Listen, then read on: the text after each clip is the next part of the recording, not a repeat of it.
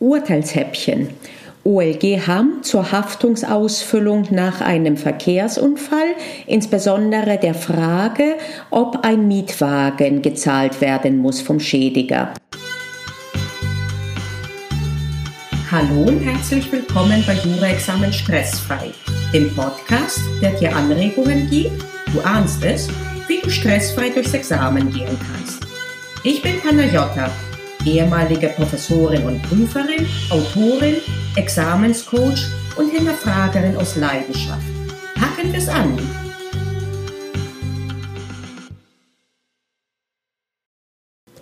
Sehr oft kann man sich als Geschädigter nach einem Kfz-Unfall, insbesondere wenn das eigene Auto dadurch nicht mehr fahrbereit ist, beziehungsweise für die Zeit, in der es in der Werkstatt repariert wird, einen Ersatzwagen anmieten.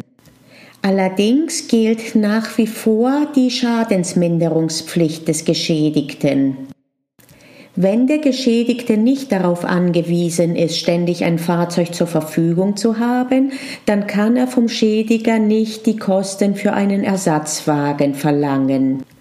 In solchen Fällen würden voraussichtlich die Kosten für den Mietwagen die Kosten für Taxifahrten übersteigen. Ein solches Indiz, dass der Geschädigte nicht angewiesen war auf die ständige Verfügbarkeit eines Pkw, hat das Gericht darin gesehen, dass er nur sehr geringe Fahrleistung mit dem Mietwagen absolviert hat, nämlich um die 16 Kilometer pro Tag gefahren ist damit. Das OLG Hamm hat deswegen nur Nutzungsausfallentschädigung zugesprochen. Dazu werde ich am Ende noch was sagen. Generell, ich möchte hier nur kurz erst einmal das Urteil abrunden. Es kommt nämlich noch eine ziemlich interessante Ausführung am Ende.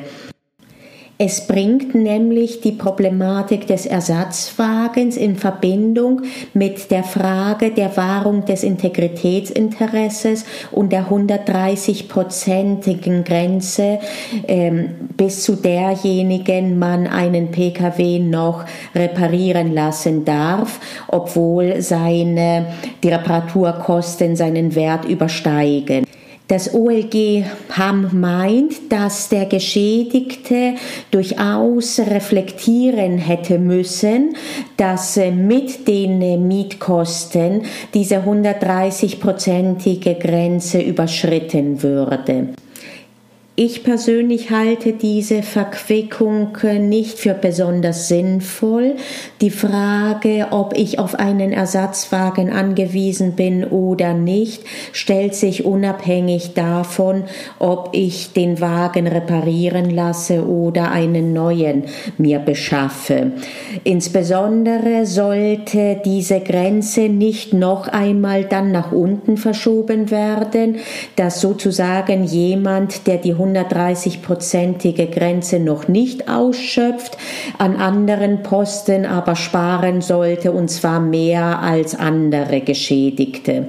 Es war aber sowieso auch nicht der tragende Gedanke, sondern nur zum Schluss noch eine äh, Hinzufügung und deswegen habe ich das auch trotzdem nochmal angefügt, aber tragend ist äh, die obige Darstellung, nämlich dass man dann keinen Ersatzwagen anmieten kann auf man kann natürlich schon, aber nicht auf Kosten des Schädigers, wenn man nicht auf die ständige Verfügbarkeit angewiesen ist. Damit bin ich zu Ende mit dem Urteil. Ich habe aber vorhin versprochen, kurz etwas zum Nutzungsausfall zu sagen aus der Sicht des Schadensrechts. Hier haben wir eine Besonderheit. Normalerweise ermitteln wir ja den Schaden durch die Differenzhypothese. Vermögen mit und Vermögen ohne schädigendes Ereignis.